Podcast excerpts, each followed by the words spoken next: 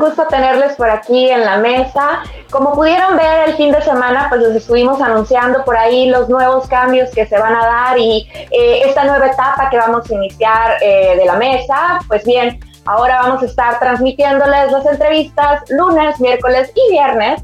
Y los martes o jueves podrán acompañar a Marta del Riego, que tendrá su sección especial de opinión, en la que traerá como siempre temas a veces un poquito controversiales, pero con su chispa para poder platicar y argumentar un poco sobre ellos. Y bueno, pues como siempre nos acompaña aquí Valerie Vélez. Hola Valerie. Hola Nash, muchas gracias a todas las personas que nos están acompañando en esta nueva etapa de la mesa. Esperemos que les guste mucho y que nos hagan llegar todos sus comentarios y todas sus ideas para que esta mesa se nutra de muchas, muchas ideas. Y pues como siempre vamos a empezar con la entrevista que les traemos en este momento. Eh, es algo muy particular. Esta es la primera vez, creo, que tenemos un documental como tal y que se ha realizado en Baja California Sur. Eh, es el documental Más allá del recuerdo, que relata un poco la cultura y la vida que se da en los ranchos subcalifornianos. Este documental fue realizado por Roberto Rodolfo Morales. Este, y por favor, les podemos mostrar un, un pedacito de eso para que tengan una idea de qué se trata.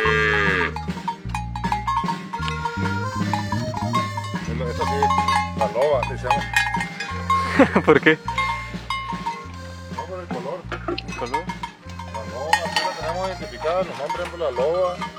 Aquella es la lunareja porque tiene lunares. Es los lunares que tienen. Esta es la pelona.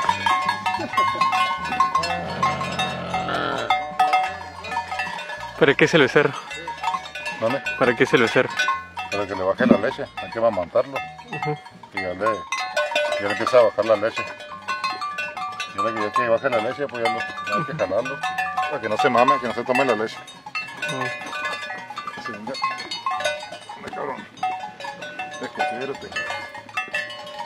Este documental es importante que sepan que es 100% sudcaliforniano y esta parte eh, yo creo que como sudcalifornianos donde nos da nuestro orgullo de nuestra tierra, de cómo viven y de las tradiciones, sí pues no es importante ¿no? verlo. Vamos a escucharlo tantitito. Las raíces. Lo que me enseñaron mis padres. Gracias a Dios.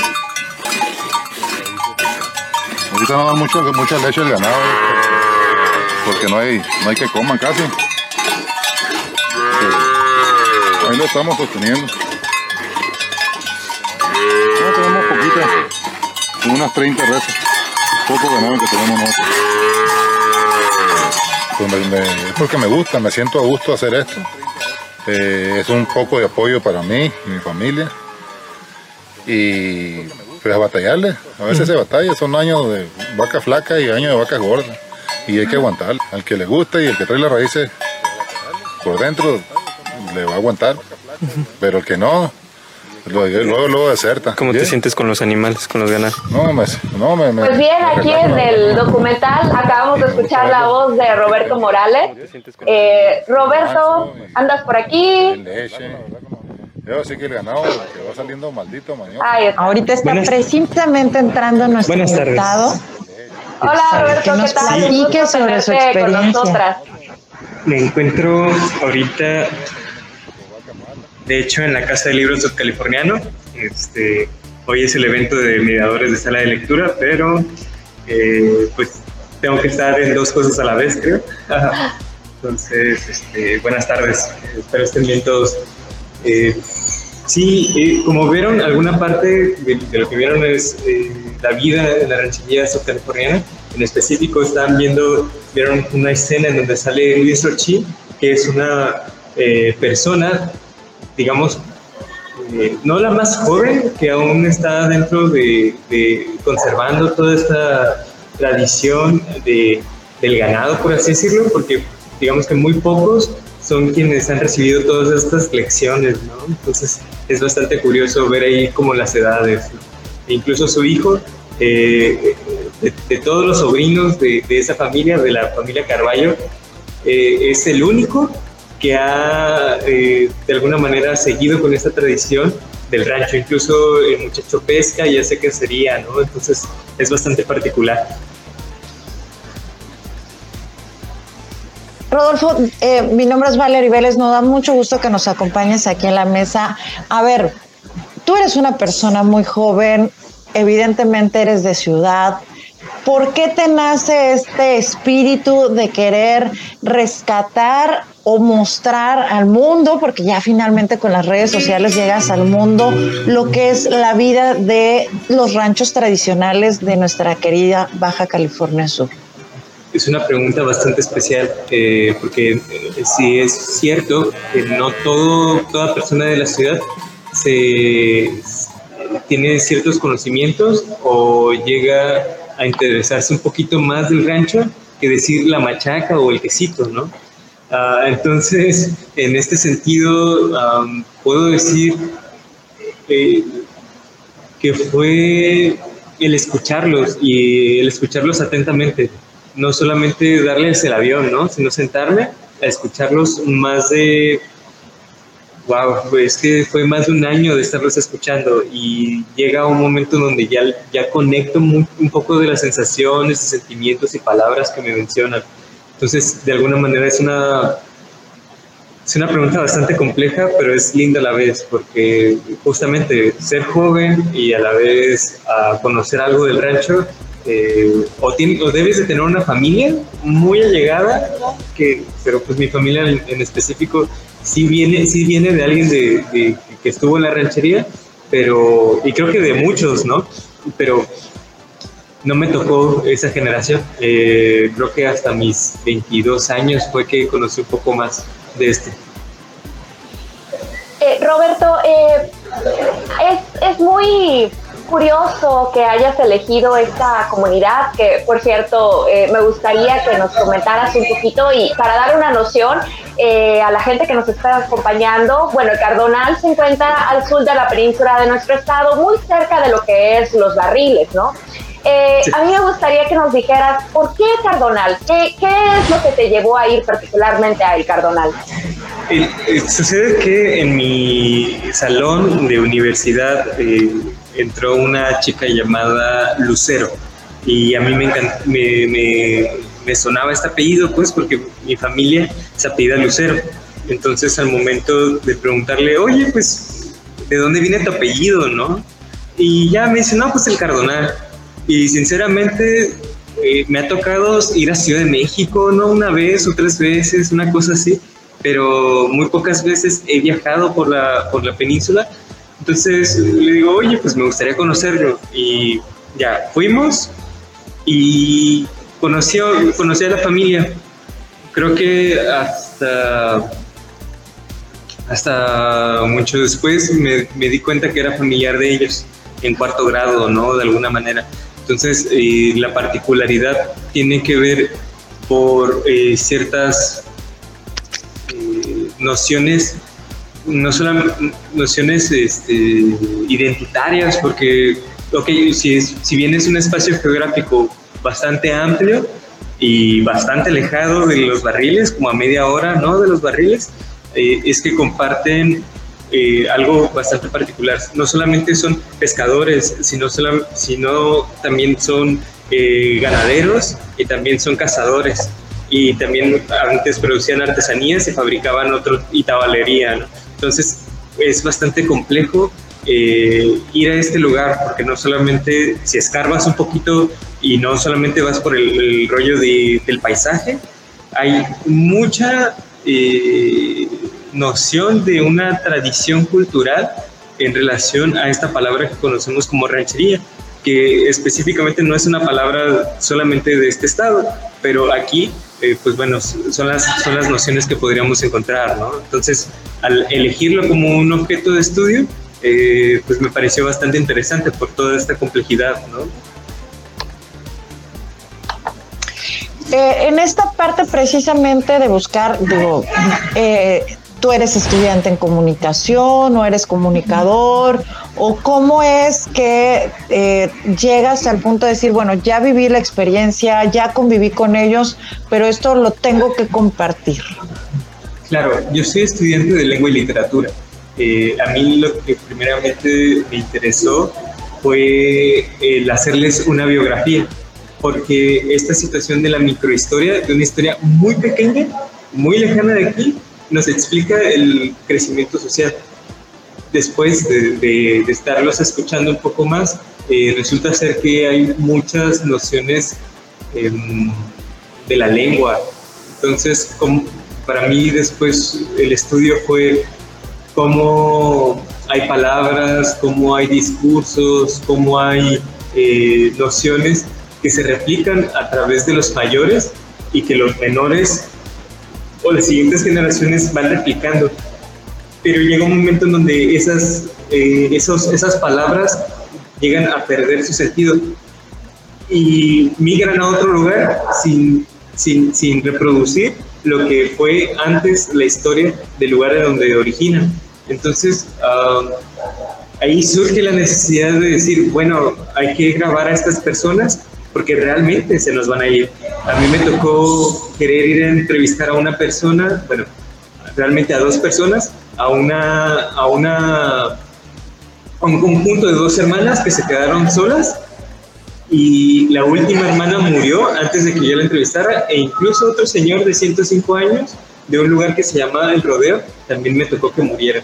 Entonces, uh, estas particularidades me hicieron sentir una urgencia por grabarlos y por uh, comunicar toda esta situación que no solamente tiene que ver con un interés en la cultura, sino en la lengua, sino en, en los oficios, eh, digamos, en muchas nociones, eh, incluso de la vida y la naturaleza. Entonces, eh, de ahí nace la urgencia de, de hacer este este, esta cápsula, ¿no? Este cortometraje.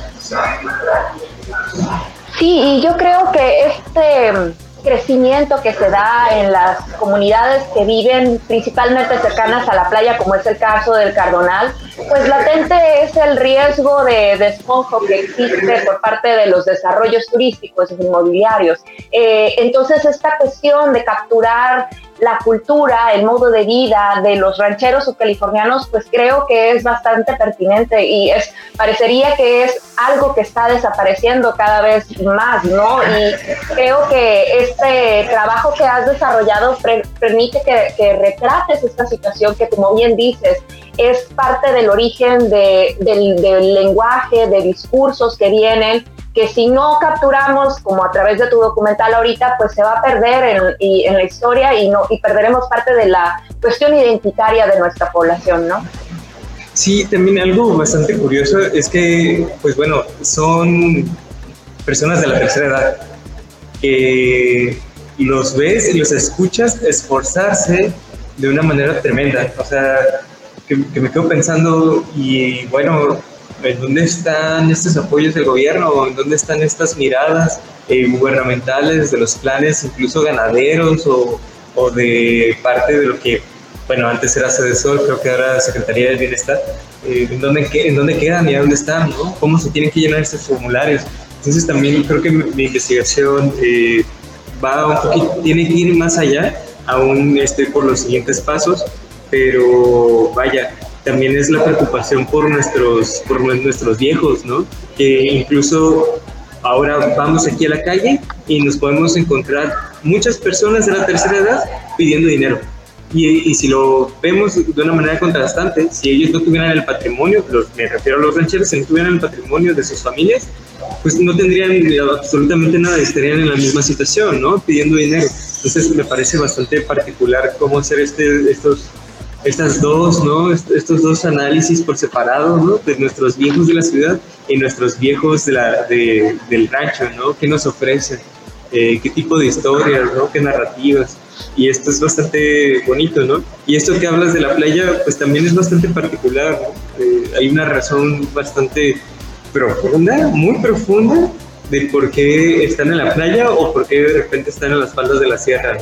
Eh, pronto voy a sacar un reportaje que le hice a una, a una abuelita de él, muy linda, se llama Rosalba Carvalho, en donde nos, me habla acerca de, de qué es tener 12 hijos y cómo es migrar en cada estación cuando hay sequía y cuando hay, hay lluvia, ¿no? Y cómo migran del mar a la sierra, y esto es bastante bonito.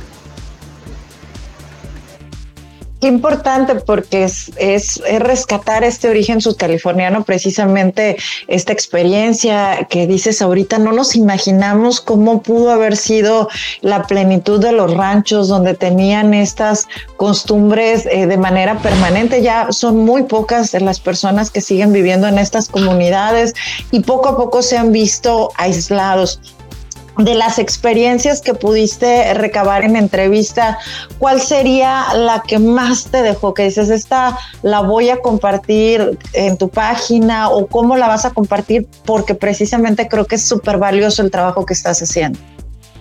Claro, y tiene que ver con algo que mencionas. Eh, son pocas y cómo esas pocas eh, se, adhieren a los objetos que tienen en, en su vida cotidiana, incluso cómo se adhieren a animales de una manera sentimental, porque a lo último, en la última escena del documental, hay un señor que se llama Don Silvino y nos habla eh, de, de, que dice, yo sin, sin, el, sin mis vacas me sentiría muy triste.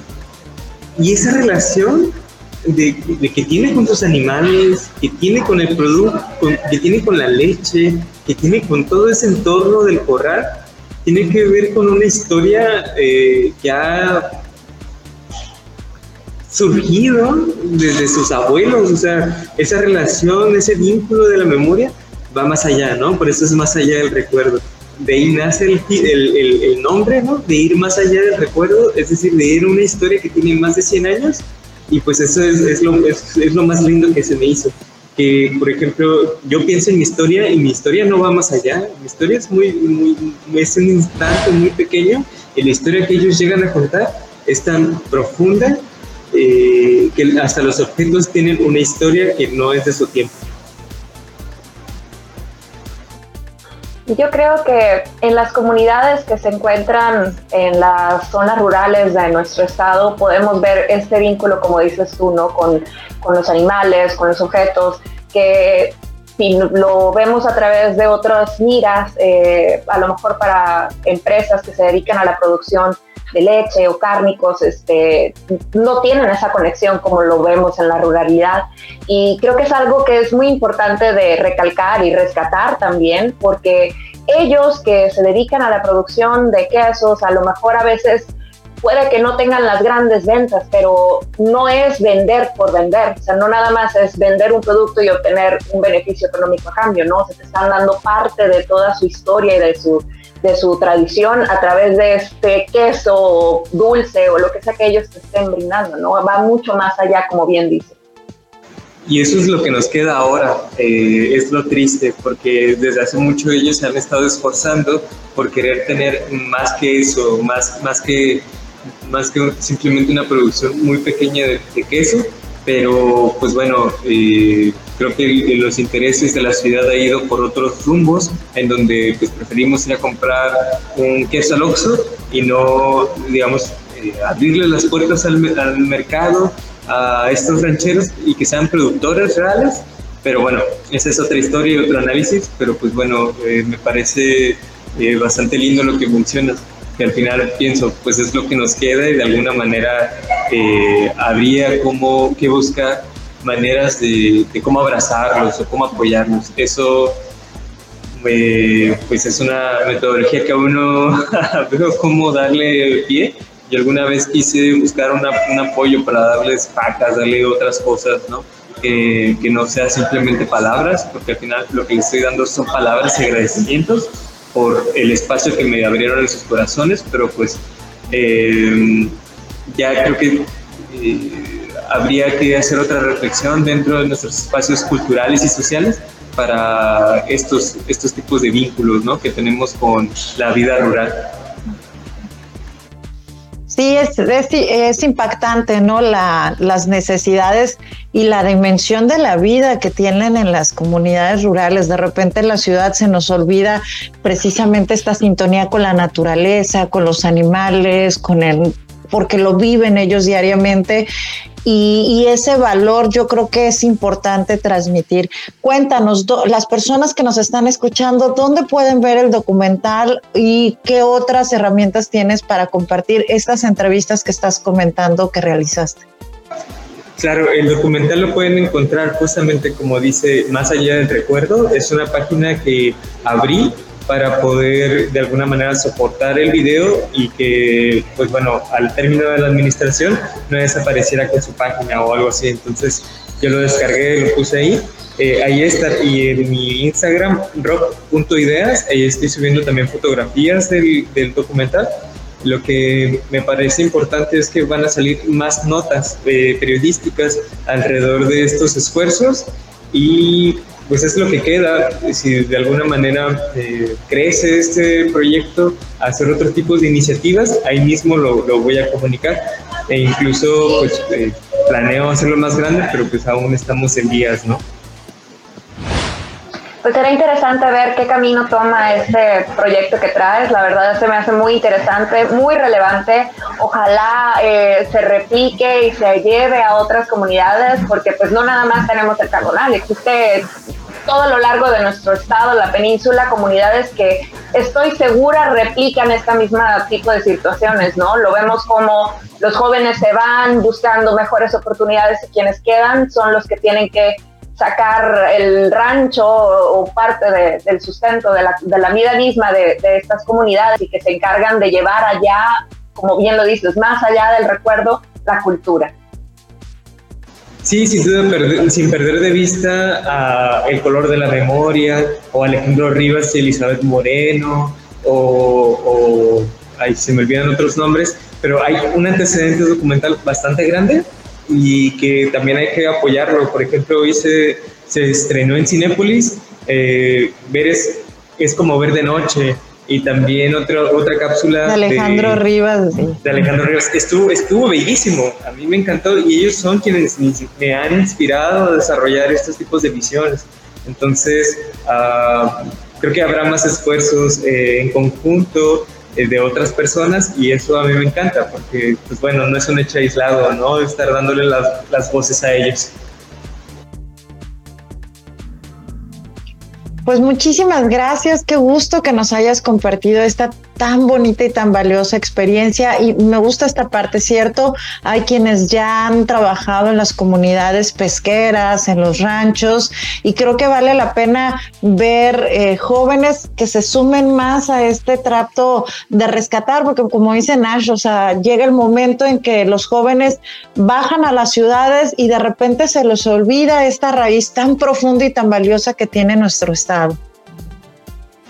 Así es, igual este, les, les invito a que sigan a los círculos de lectura. Vamos a tener una reunión aquí afuera en donde estaremos eh, replicando la lectura, ¿no? Eh, que tiene que ver con otros tipos de programas que trae eh, la Federación, el Fondo de Cultura Económica en específico, y que tiene que ver con lo mismo, con la reflexión a través de otros tipos de medios. Entonces, uh, creo que te doy mucho la razón de hay veces por situaciones de la vida, ¿no? Nos despegamos de las cosas importantes que existen. Pues muchas gracias, eh, Roberto. Igual será un gusto brindarte de nuevo micrófonos para cuando tengas este, otros avances o quieras platicar este, más sobre tu investigación. Y de igual manera, por ahí vamos a buscar a los otros este, documentalistas este, para que vengan y compartan sus trabajos, porque siempre es importante brindar los medios para todas las personas que están haciendo este tipo de investigación. No, muchas gracias, este, Valerie, muchas gracias, Nacheli. Espero que tengan un excelente programa y sin duda eh, cualquier cosa que surja les haré llegar porque pues es importante replicar este tipo de esfuerzos. Que tengan buen día. Gracias.